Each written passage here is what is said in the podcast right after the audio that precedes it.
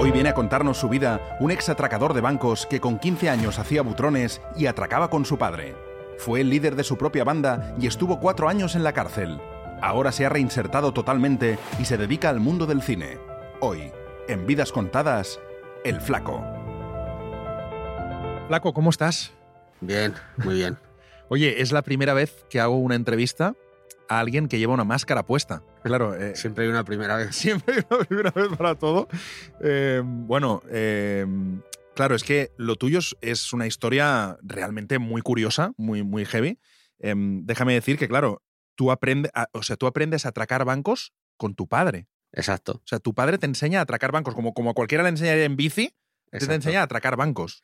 Ah, bueno, sí, digámoslo así. Sí, sí, o sea, a ver, mi padre de- siempre estuvo ligado a la delincuencia, entonces eh, cuando yo tengo una cierta edad, que es más o menos 13, 14 años, eh, bueno, yo de pequeñito ya veía cosas, ¿no? Eh, y entonces él... ¿Qué cosas veías? pues pistolas, dinero, eh, bolas de, de droga. Y él no se, no se ocultó en, en hacer sus cosas delante mía, ni, ni de hablar con sus compañeros delante mía. Entonces, pues un niño de 14 años al final es una esponja. Yo vivía en un pueblo de Madrid, eh, eh, aterrizó en la gran ciudad, Madrid, y mi padre, pues eh, en aquella época estaba con, un, con unos compañeros eh, haciendo butrones por las alcantarillas.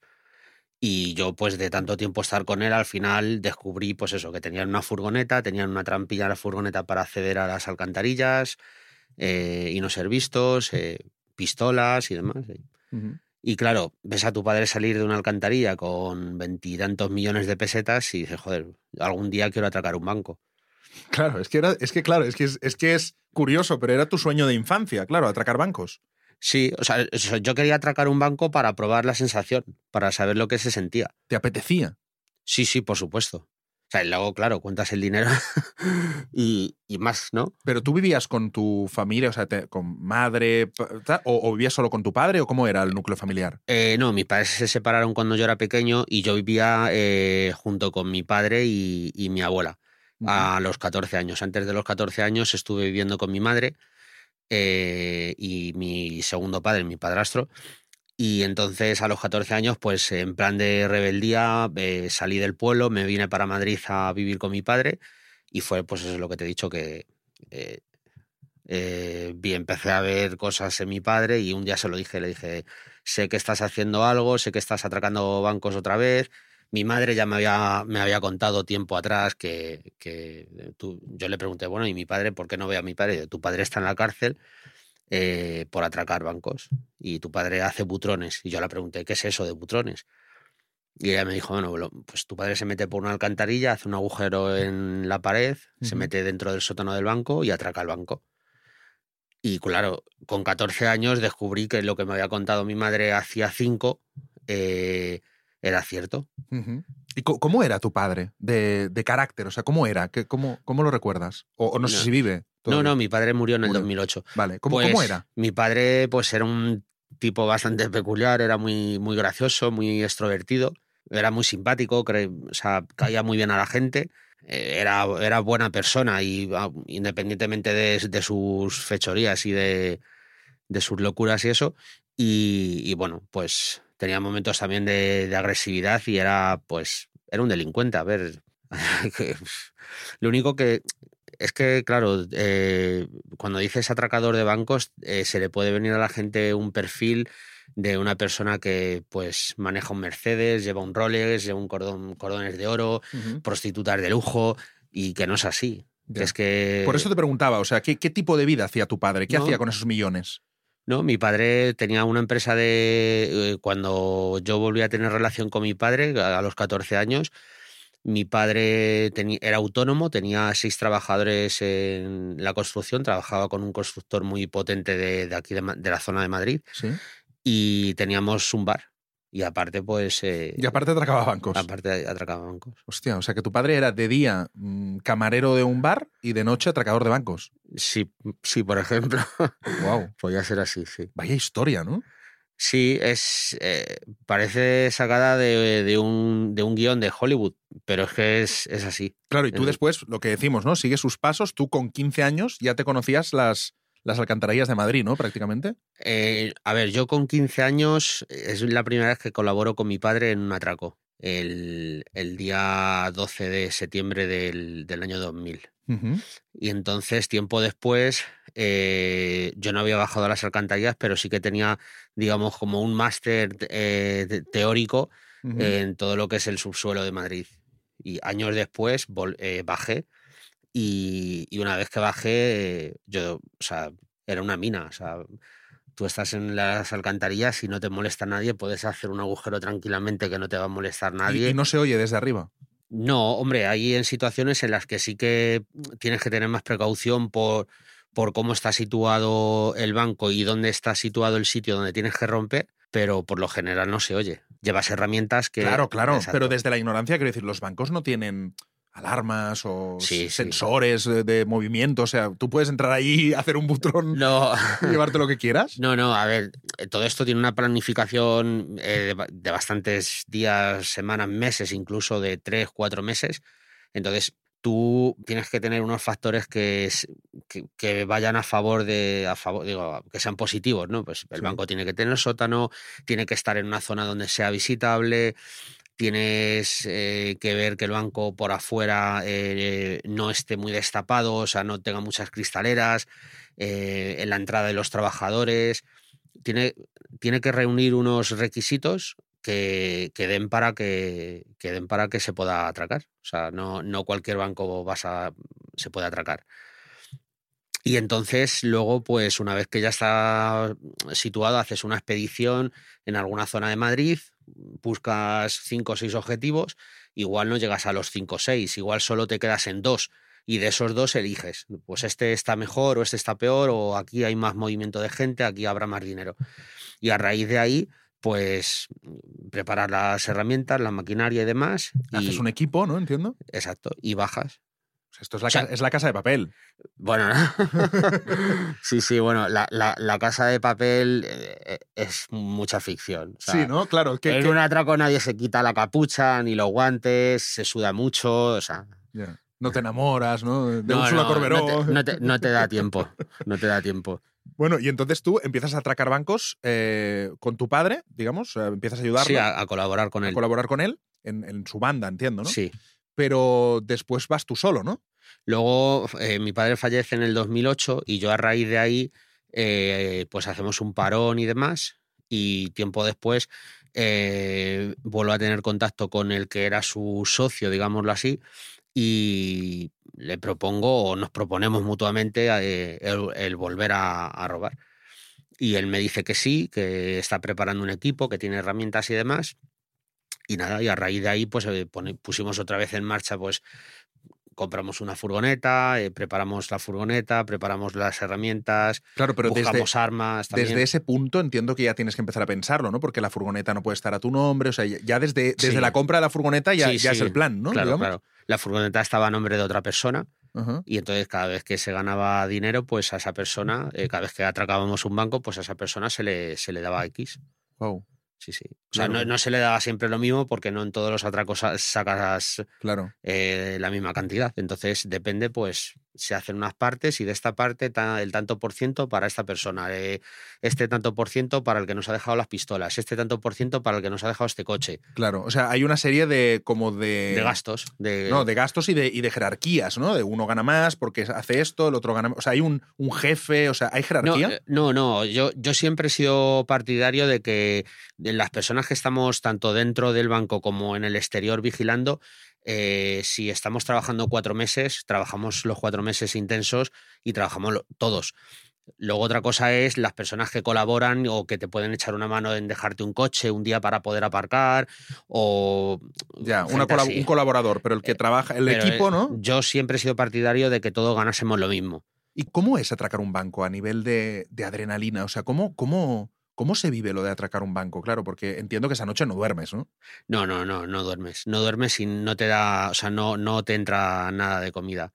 O sea, no, no desayunas. eh, Eh, entonces, esa noche, yo, yo recuerdo las noches que igual pues se te hacían las 3, las 4 de la madrugada, no dormía, mm, cerraba los ojos y cuando me quería dar cuenta era estaba sonando el despertador a las 6 en pie y ya pues con una tensión muy grande.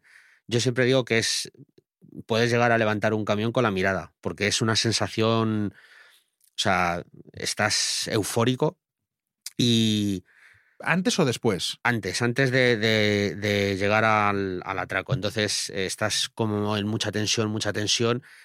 Y una vez que ya pues bajas eh, a la alcantarilla, empiezas a recorrer eh, las galerías, llegas al agujero que tienes hecho, esperas a los trabajadores, ya enciendes, o sea, ya hay cobertura porque ya estás en el butrón.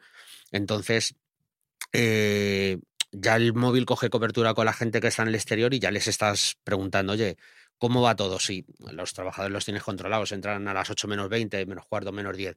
Y ya te dicen que va a venir el primero, que entra el primero. Los de afuera saben qué trabajadores son, saben las personas que son.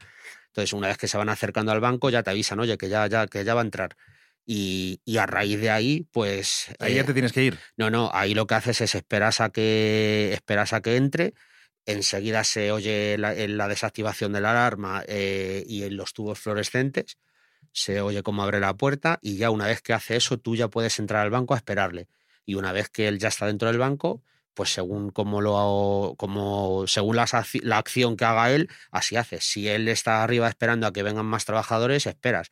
Si baja para abajo al sótano, eh, pues le encañonas y, y que empiece el atraco.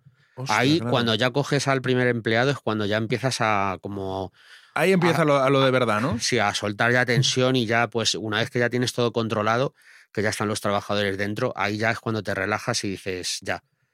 Pero Fíjate, yo, yo por, de- desde fuera, yo, para mí ese sería el momento más tenso, cuando ya hay personas. Y, No. para- y ahí es donde te, No, no, ahí es cuando ya te relajas porque pi- piensa que ha habido un proceso durante unos cuantos meses en los que tú has estado trabajando para que todo salga bien, todo Claro. vigilado, que esté todo controlado, que esté todo, que no haya sorpresas. Entonces, cuando llega el momento, tú quieres que todo salga como tú habías estado planeado durante cuatro meses antes. Claro. Entonces, claro, según van entrando los trabajadores, los, vas cogiendo, los sientas, se relajan, eh, te abren la caja fuerte, los cajeros y tal, pues al final ves que todo funciona y dices, hostias, menuda, ¿sabes? ¿Qué, Eh, qué eh. plan, qué plan más bueno, ¿no? Sí. Claro. Sí. Eh, ¿qué, qué le, qué le dices a, a una persona para- cuando la atracas? O sea, ¿erais violentos, agresivos o, o- o erais de estos de, oye, mira, tranquilo, no te va a pasar nada, venimos a atracar, pero no te voy a hacer daño? O sea, ¿qué se le dice a una persona? A ver, yo parece muy frívolo y quien nos esté escuchando igual eh, puede sentarle mal o porque puede haber personas que tengan familiares que hayan trabajado en banca y les hayan atracado y demás. Yo eh, siempre digo que, mm, que es una especie de obra de teatro, es una puesta en escena en la que tú entras por la mañana, entras con un arma. Yo no voy a disparar a nadie porque yo no soy ningún asesino. O sea, yo, yo soy un ladrón, voy a por mi dinero y me voy. Entonces, eh, eso de manos arriba, esto es un atraco, eso es en las películas ¿Vale? del oeste. Porque eso, si un tío te ve entrar por la mañana encapuchado con una pistola, ya sabe a lo que vienes. Sí, claro, no hace falta que lo anuncies. Entonces, eh, pues intentas intimidarle diciéndole, pues eso, que no, no defienda lo que no es suyo, que el dinero está asegurado, que el dinero del banco, que se porte bien, que lo único que queremos es el dinero y no queremos hacer daño a nadie y que él tiene ganas de que nos vayamos y que yo tengo prisa. Ah, pero escucha, pero ahí yo veo como un poco de truco psicológico. O sea, no, no es entrar solo a, a- a que te teman, sino es un poco que él hacerle entender que, Exacto. coño, que, es- que no se juega la vida por un dinero que no es suyo, ¿no? Claro, no, no, por supuesto. Por eso siempre eh, yo no he robado otra cosa que no sea bancos. O sea, tú puedes tener un bolso ahora ahí con 10.000 euros y yo no te voy a tocar un euro. Porque yo tu dinero no. Es que no. no la gente ve, alguna vez hemos tenido que coger clientes o los propios trabajadores del banco y nos ofrecían las carteras. No, llevaron mi cartera. que Digo que no, que no, que yo no quiero tu cartera. O sea, que yo no voy a coger nada que no sea, nada que no esté registrado en la contabilidad del banco, yo no me llevo nada. En el último atraco dejé un bolso con dinero, dos mil y pico euros. Yo no lo cogí. Era de una clienta. Yo no, no me. me- No, Qué yo, curioso, ¿no? Eh, eh, que- que- o sea, es un código ¿no? de atracador. Es, no, no, es que yo, yo atra- o sea, eh, Es un código deontológico, yo, yo voy a, yo voy a por el dinero del banco. porque no es lo mismo eh, tú que estés trabajando durante un mes y vayas a- al banco a ingresar tu, tu dinero de tu tienda o de tu taller, que has ganado con tu sudor de la frente, al dinero del banco. Un trabajador del banco no está ganando, no se está ganando el dinero que hay en el banco. El, el dinero del banco es del banco, no del, del trabajador. Claro, pero detrás, detrás habrá alguien, ¿no? Ese dinero al Sí, final es de alguien. Es ¿no? de alguien. Sí, sí. Detrás hay Bueno, alguien. para eso están los seguros también. Claro, claro. También aprovecho eh, la oportunidad y digo que, que yo sé que hice pasar un mal rato a esas personas y que siempre que tengo oportunidad lo digo. eh, o sea, yo, yo, yo tengo sentimientos y soy, eh, soy persona, soy padre, soy, soy marido, eh, hermano, hijo y demás. Y que yo sé que esas personas que estaban dentro del banco, eh, yo les hice pasar un mal rato. ¿no? Entonces, siempre que he podido, les, les pido disculpas públicamente o si alguna vez me oyen, era yo el de las alcantarillas. Y porque contra ellos no iba nada. O sea, Claro. No, no, está, está claro sí. que no, era, no es nada personal. Otra cosa es, un banco. es el dinero del banco. Yo a, a lo que es la entidad financiera, yo no, no, no le voy a pedir perdón en mi vida, nunca jamás, porque no me arrepiento de ello. ¿Cuántos bancos atracaste? Más o, sea, ¿sabes? Más o menos puedes contar. Bueno, a mí me, me acusaban de atracar siete, siete bancos y yo cumplí condena por dos, ¿Por? por dos bancos. Sí, sí, pero digo, ¿por, por qué? Pues porque no hubo pruebas suficientes, porque, a ver, el, eh, las, las imágenes que había era de personas encapuchadas, nos detuvieron a 10 personas, entonces no pueden eh, Claro, saber quién es. saber realmente. quién es. Entonces, aparte, eh, es que la policía cuando acusa, eh, acusa a lo grande. Igual yo no he estado en los siete atracos. Ya, ya, ya. Entonces, la policía, claro, como ha habido siete atracos por el mismo procedimiento, siete no, ha habido más de siete. Mm. Lo que pasa que son los que mm, ellos creen que hemos sido nosotros. Ya. Pero bueno, tienen que demostrarlo. Yo hice caso al juez y si el juez dice que yo no he sido, es que yo no he sido. Vale, fantástico. ¿Uno se hace millonario atracando bancos? No, uno se hace millonario fundando un banco. Atracando no. No, no, no, para nada. Yo, no, yo he tenido dinero, he vivido bien, pero he ayudado a mi familia y a mi gente, pero yo a día de hoy no tengo ni un duro de... Lo que tengo es de trabajar. Claro, no, de los atracos no te queda nada, ¿no? Nada, nada. No, no has hecho un rinconcito. ¿no? No, no, no. Hombre, también he tenido mis viajes, he tenido mis momentos buenos de, de poder vivir eh, y ayudar a mi gente, pero que tampoco es que, o sea, la gente igual piensa, "Buah, atra- un atracado de bancos, Mercedes, viajes a Cancún, Miami, que va para nada. O sea, no, no era así. Claro, Tenía dinero para hacerlo, ¿eh? He tenido dinero para poder comprar un Mercedes, he tenido dinero para poderme ir a, a Miami, a Los Ángeles y a Las Vegas y no, no, no me ha dado por eso. Claro, ¿y cómo, cómo es el día, el día siguiente de un atraco? ¿Cuando lo tienes en bolsas, en tu casa? O sea, ¿cómo, cómo, cómo va- Sí. cómo- ¿dónde tienes el dinero? El No. día siguiente del atraco, uno como se levanta y dice, mira, en estas bolsas están llenas de pasta. O, o Claro, no- nosotros, a ver, nosotros terminábamos el atraco, íbamos a mi casa, contábamos el dinero, hacíamos las reparticiones, cada uno se iba pa- cogía su parte, salía a, a la calle, se pillaban un taxi o le llamaban a alguien para que le fuera a buscar y yo me quedaba en mi casa con mi parte y con dos pistolas que eran mías. y yo juntaba, pues, claro, tú, eh, tú haces paquetes de dinero, los billetes están descolocados, eso, pues yo me entretenía en colocarlos bien, en ponerles un, su gomita, en Un en- artesano del dinero. Sí.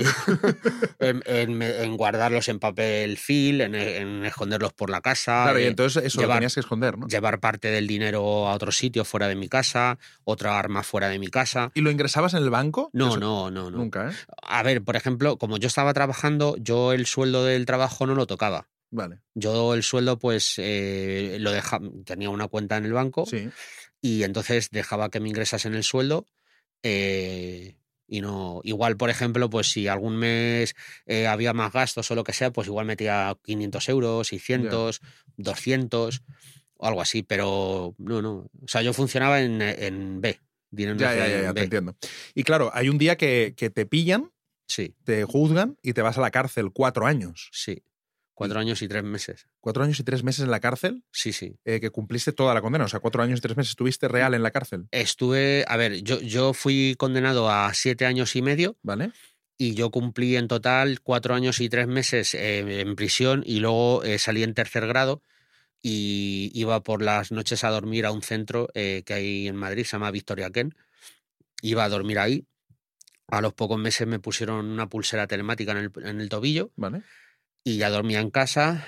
Y luego, pues a las tres cuartas partes de la condena me quitaron la pulsera y ya pues hacía una vida normal. Una, iba cada dos o tres meses, iba a, que, a hablar con la asistenta de- del centro o con la psicóloga o algo así.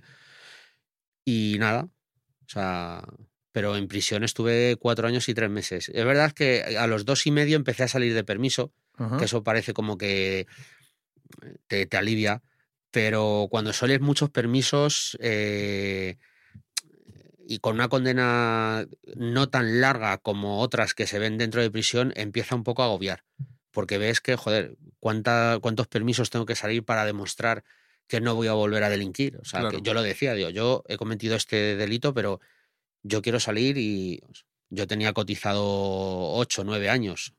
O sea, había trabajado siempre. Sí, sí, que no solo habías hecho eso, ¿no? Que no era tu profesión, digamos. Exacto. Porque es verdad que a ti te pillan el día que nace tu hijo. Sí. O sea, te, te meten en la cárcel el día que nace tu hijo. Sí, sí, nos detienen a mí, bueno, nos detienen a 10 personas, entre ellos, entre ellas a mi mujer, a mi madre eh, y a siete personas más. Entonces, mi mujer del susto eh, rompe aguas y la dejan ingresada en el, en el Hospital de la Paz. Y al día siguiente por la mañana, a las 7 de la mañana, da a luz. Wow. Estando custodiada, yo en un calabozo, con la boca partida, todo lleno de mierda. Piensa que a nosotros nos detienen saliendo de una alcantarilla con, con el dinero y con las armas. Hostia. Pero ¿y tu mujer qué tenía que ver? Mi mujer, a ver, mi mujer eh, no tenía nada que ver nada, lo único que las escuchas telefónicas, Mm, eh, yo la dije un día, venme a buscar eh, donde me venías a buscar cuando venías de Aranjuez. Entonces, eh, eso, transcrito por la policía, es eh, que, le- que me viniera a buscar. Estáis eh, hablando en clave. Sí. O, oye, eh, ¿has ido a ver a la abuela? ¿Te ha dicho, te ha dado el dinero a la abuela? ¿Te ha dado algo de dinero a la abuela? Y entonces era porque mi abuela iba al banco a cobrar la pensión y mi mujer la acompañaba. Entonces, eh, mi abuela había veces que la regalaba dinero para el niño, para, como estaba embarazada, toma, cómprale esto, hija, Ya. cómprale. Y ellos interpretaron que era. Claro. Entonces, eh, la policía pensó que mi mujer, pues, era la mujer del jefe de la banda y también mi madre pues era la madre del jefe de la banda, entonces pues también. ya. ¿Y eras el jefe de la banda? Bueno, a ver, a mí se me acusó de ser el jefe porque en las conversaciones que nos, nos interceptan durante cinco días, yo soy más o menos el que da más órdenes o el que dice o el que tiene controlado el banco que, El que iba- organiza. eh, eh, exactamente. Entonces, por dos o tres conversaciones que tengo con otros compañeros, pues deducen de que, que soy el jefe. Luego, dentro de los atracos, pues sí, es verdad que eh, mi padre me había explicado más o menos hacía muchos años cómo era la historia, entonces yo le decía, eh, hermano, ponte ahí en la puerta, tú quédate aquí abajo, que tal. Entonces, como los testimonios de los testigos de, eh, de dentro del- de los bancos decían que el que llevaba la voz cantante era de complexión gruesa, pues claro, Pues blanco en botella. decían que, que era yo el jefe. Que eras tú. Oye, ¿cómo, ¿cómo es la cárcel? ¿Cómo es estar en la cárcel cuatro años? Bueno, a ver, la cárcel, para una persona que no tiene, yo siempre digo que la cárcel eh, es para personas que no tienen obligaciones ni responsabilidades, porque una persona que tiene una responsabilidad y una obligación, eh, pues de padre, de hijo, de cualquier situación familiar, laboral, eh, no, no, es, no son las condiciones. Y la cárcel, bueno, eh, puedes, puedes si, si tienes todo tema de problemas de drogas, lo pasas mal, porque en prisión eh, hay droga, hay poca droga, entonces, claro, si necesitan droga, pues eh, la cosa está complicada. Claro. Pero yo, por suerte, no he tenido nunca eh, ningún tipo de adicción. Y en prisión, eh, yo cuando peor lo pasé, fíjate, fue eh, el trance, o sea, eh, el- el tiempo este que estoy esperando a que me digan la petición fiscal, que fueron 15 años. Eso se pasa bastante mal porque estás en duda y estás con la incertidumbre, pero luego eh, se pasa mal cuando has salido muchos permisos. Cuando has salido muchos permisos y ves que no te dan el, el grado, que no te dejan salir, que tú ya llevas la mitad de la condena, que dices, ¿qué más tengo que demostrar? O sea, no me drogo, pago la responsabilidad civil, tengo apoyo familiar, tengo una carta de trabajo y no me dejáis salir, ahí, ahí es cuando te, ahí es cuando la gente se encabrona. Claro. Porque la cárcel reinserta. No, no es reinserta. Eso es mentira. Y, y la persona que nos oiga y que piense que reinserta, pues yo le explico por qué no reinserta. Y la persona que piense que en la cárcel hay profesionales que te ayudan y eso, eso es mentira. Y las personas que piensen que digan, eh, bueno, es que, claro, eh, un profesional de la cárcel puede evaluar a una... A mí, por ejemplo, la jurista. La jurista es un miembro del equipo técnico que otorga eh, permisos y otorga el tercer grado, a mí hizo un voto particular denegándome el permiso ordinario de salida, el primer permiso, eh, porque yo, por la gravedad delictiva, por la alarma social, por, la peligro- por mi peligrosidad, Ujú. por, el violen- por delitos violentos y demás, entonces la jueza decidió de que a mí me viera un, un psicólogo forense. Y el psicólogo forense eh, dictó- o sea, hizo un informe eh, contradiciendo todo lo que decía la jurista. O sea, teniéndome cuatro años y tres meses, 24 horas al día, siete días a la semana, 365 días al año, la jurista me dio tres minutos. Entonces, tú en tres minutos tú no puedes conocer a una persona. Tú en la cárcel eres un número, eres una ficha con el delito que has cometido, condiciones familiares y ya está. Eso es lo que es la, eso es el, tratamiento y la reinserción que hay en la cárcel. Pero ¿y cómo, cómo es el día a día de la cárcel? Porque la mayoría de gente que nos escucha entiendo que no habrá estado. Y a mí, por ejemplo, yo, a mí, personalmente, se, se me caería el mundo encima si me dicen que tengo que estar cuatro años en la cárcel. Porque, primero, porque valoro mucho la libertad. Y después, porque tengo la sensación, porque igual he visto muchas pelis, pero como de que lo. de que. De que ahí hay unas mafias creadas y un tal, y que tú entras allí como un corderito y que te puede pasar de todo, ¿no? A ver, también te puede pasar de todo también si tú te lo buscas. Si tú, digamos, cuando entras eh, te, te, te nace un instinto de supervivencia y tú vas a un módulo y tú sabes perfectamente con quién tienes que andar y con quién no tienes que andar. O sea, eh, enseguida, pues, en tu caso, por ejemplo, sería mm, lo más lógico sería que te llevasen a un módulo de respeto porque eres primerizo, pues ya sabes, el tema de deporte, eh, biblioteca, talleres, que eh, salir a correr eh, los días que te dejan salir al polideportivo. Y haciendo tu rutina eh, sana y ordenada y nada de vicios y fuera de eh, gente que pueda ser tóxica, eh, lo puedes llevar bien. Siempre tienes que andar con cuidado y, y saber muy bien. O sea, nadie te va a apuñalar por la espalda porque un día se levanta y le da la locura. Eso no es así. Ya, eso es de película, ¿no? Sí. Ya, en el patio no, no estás en Eh, el patio y viene sí, uno y te sí, apuñala, ¿no? Eso es. Ah, es- Cuando, haya, cuando hay ese tipo de movidas es porque de por medio hay deudas, hay droga, Claro. cosas así. Pero tú, llevándolo bien, no tienes problemas. O sea, yo no te he recibido un parte en cuatro años y tres meses. ¿Y hiciste amigos dentro de la cárcel? Sí, sí se hace. Amigos, ¿eh? A mí, pocos, pero sí, alguno, con algunos sí que te, tengo relación y hasta el día de hoy ha salido de permiso y, y le he ido a ver, él está en su casa, él ha estado en mi casa y me llevo bien con su madre, con su abuelo, o sea, sí, sí. Y cuando sales de la cárcel, claro, entiendo que empieza otra vida, ¿no? Porque has estado cuatro años en un, en un sitio encerrado y aunque hayas tenido permisos, claro, entiendo que ahí dices, bueno, claro, se te tiene que tener, venir también un poco el mundo encima y decir, ¿y ahora yo qué hago, no? ¿Cómo me reinserto? Claro, a- sí es verdad que... mm, Sí es verdad porque, a ver, yo cuando salí, eh, yo tenía experiencia laboral, yo había estado trabajando en tema de logística y demás. Y yo enseguida intenté, intenté buscar trabajo y a los 20 días tuve suerte de entrar en una cooperativa de transporte. Era época de Navidad y había trabajo. A raíz de ahí enlacé con ser autónomo, Ujú, eh, o sea, llegué a tener mi furgoneta y tal, ujú. con la pulsera telemática, era autónomo, era... Y, y- y después cambié, no me rentaba mucho el ser autónomo en este país, no renta. No, no renta mucho. Eso sí que es un atraco. Y, y a raíz de ahí eh, estuve en una empresa de resinas y microcementos, haciendo una, fórmulas y demás. Y gracias a, a Elías León Siminani, que es el director y eh, amigo mío de Apuntes para una película de atracos, Sí. entré en el mundo del cine.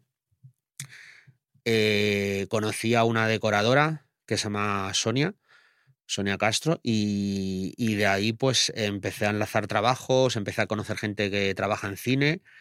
eh, me iban dando trabajo y muchos de ellos sabían mi situación. Y a raíz de ahí, eh, pues bueno, eh, entre unas cosas y otras, me acomodé en el cine y... Y ahora trabajas en el cine, en, en la- en el departamento de arte, ¿no? Exacto. Sí, sí. Bueno, pues enhorabuena también sí. Por, la, por, la, por la reinserción. Y tienes, gracias. y tienes un libro que Sí. se llama Esa maldita pared. Tengo un libro que escribí en prisión. O sea, el, yo estuve un año, yo estuve un año eh, en aislamiento. O sea, a mí me metieron en aislamiento porque me acusaban de ser el jefe de la banda, entonces eh, pues me llevan a aislamiento y a- además me aplican el fichero interno especial seguimiento que es FIES. Entonces pasaba muchas horas encerrado, pasaba 20 horas encerrado en una celda, como la mitad que esto, más o menos. Wow. Y, Pues el estudio no es muy grande. y entonces eh, decidí de, bueno, este es el momento de escribir y de, y de empezar a, desahogarme y sentirme un poco más libre dentro del encierro, ¿no? Escribir te hacía sentirte libre. Sí, escribir además me, me hacía pensar mucho en el exterior, en todo lo que había vivido, eh, incluso disfrutaba pensando y acordándome de, de- de todo el exterior. Me, me- me resultó bastante creativo y me ayudó mucho. ¿Qué, qué- qué has sacado de todo esto? O sea, ¿has hecho alguna reflexión de, de todo esto a nivel vital, digamos, de, hostia, ¿qué saco yo, no? De toda esta historia. Bueno, de, de- ¿del libro o sea, no, en de- general? De, de tu vida. de todo. Bueno, a ver, pues lo primero que lo primero que pienso es que me he quitado cuatro años de vida porque yo lo, lo- lo cuento de esta manera. O sea, yo las cuentas las he hecho así. Si yo tengo que vivir 84 años, yo me voy a morir con 84 años. Yo no voy a vivir 84, voy a vivir 80, porque esos cuatro los he esta- he estado en prisión, no he disfrutado de la vida. Claro. Y entonces, esa es una. Luego, otra es que no voy a, no entraría en prisión eh, por nada del mundo, o sea, no volvería a delinquir, a robar, bajo ningún concepto, ni por ningún botín del mundo volvería a dejar a mi hijo solo, ni a mi mujer. Y, otra es eh, valorar mucho eh, las oportunidades que me han dado, porque hay mucha gente que no tiene la suerte que he tenido yo, que ha tenido un Elías León Siminiani, eh, un Emilio Sánchez Mediavilla, Libros del Cao, un Guillermo Spoltore, una Sonia Castro. Hay gente que no tiene esa, esa suerte. Entonces, yo sí he tenido esa suerte y yo, eh, eh, digamos que aprovecho mucho esas oportunidades y esas tendidas de mano que me dan porque es lo que me hace el estar hoy aquí contigo, por ejemplo. Entonces, valoro mucho lo que antes no valoraba, que eh, era todo muy volátil y, y todo muy rápido, y venga, va, dinero, que va. No, no. Ahora, hoy en día es mi vida es completamente distinta. ¿Y qué, qué relato le cuentas a tu hijo? Bueno, mi hijo es que es un poco pasota, entonces por mucho que le quiera eh, contar y hacerle ver todas las aventuras que vivió papá, eh, que sí, papá, sí, ya lo sé, que ya no vas a volver a, a atracar bancos, sí, ya lo sé, yo- ya lo sé, papá, eh, papá, tal. Y entonces el niño pues como... eh, bueno, hay veces que, por ejemplo, si hay dibujos animados y, y se meten por una alcantarilla, me mira y, o cosas así, o le digo, o si se pone a ver las tortugas ninja que se meten por las alcantarillas y cosas así, ¿no? Ujú. O, o cuando vamos por cuando vamos por la calle eh, piso así una alcantarilla fuerte y me mira y se ríe o cosas. ¿Qué edad tiene tu hijo? Mi hijo va a hacer 10 años. 10 años. Sí, o sea sí. que ya lo entiende todo. Todo, todo, todo. Ha visto el documental, eh, ha cogido el libro, se ha leído la, la portada, o sea, la contraportada y. Sí. ¿Cómo, ¿Cómo es el documental? Bueno, el documental, yo siempre, yo siempre le, le he dicho a Elías, que es, es muy amigo mío, eh, le he dicho que yo he hecho en falta un poco más de, de acción. La acción había, lo que pasa que la situación en la que yo estaba, que estaba todavía ligado a instituciones penitenciarias, no permitía eh, cierto tipo de contenidos o, o ciertas cier- ciertos diálogos que yo tenía con él. Entonces, o entrevistas que hizo, cosas así. Entonces, yo siempre le digo que, que hecho en falta un poco más de acción. El documental, pues, es un documental que empieza, es un paralelismo, es un entre su vida y la mía. Él, yo he acabado de, ser padre, él va a ser padre en ese momento.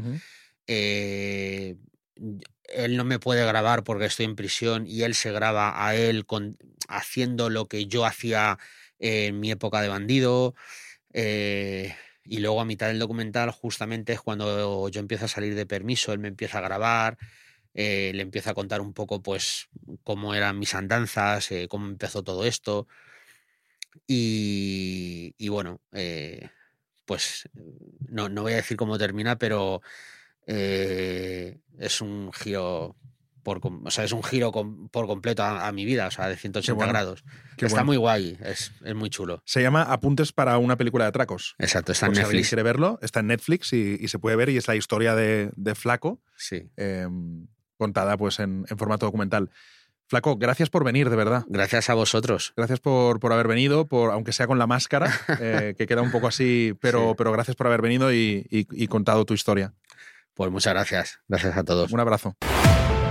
La del flaco es una vida de película, literalmente. Como le digo al principio de la conversación, es la primera vez que le hago una entrevista a alguien que va con una máscara. Y al terminar, me dio por pensar que fue una especie de metáfora de la vida. Detrás de esa máscara hay un buen tipo que atracaba bancos porque es lo que le enseñaron a hacer. Y de alguna forma, todos llevamos nuestra máscara que nos protege de mostrar las cosas de las que quizá no estamos demasiado orgullosos. Pero si miramos más allá de la máscara, probablemente descubramos que detrás siempre hay alguien no tan diferente a nosotros, con una historia que contar. Vidas Contadas es un podcast producido por 729.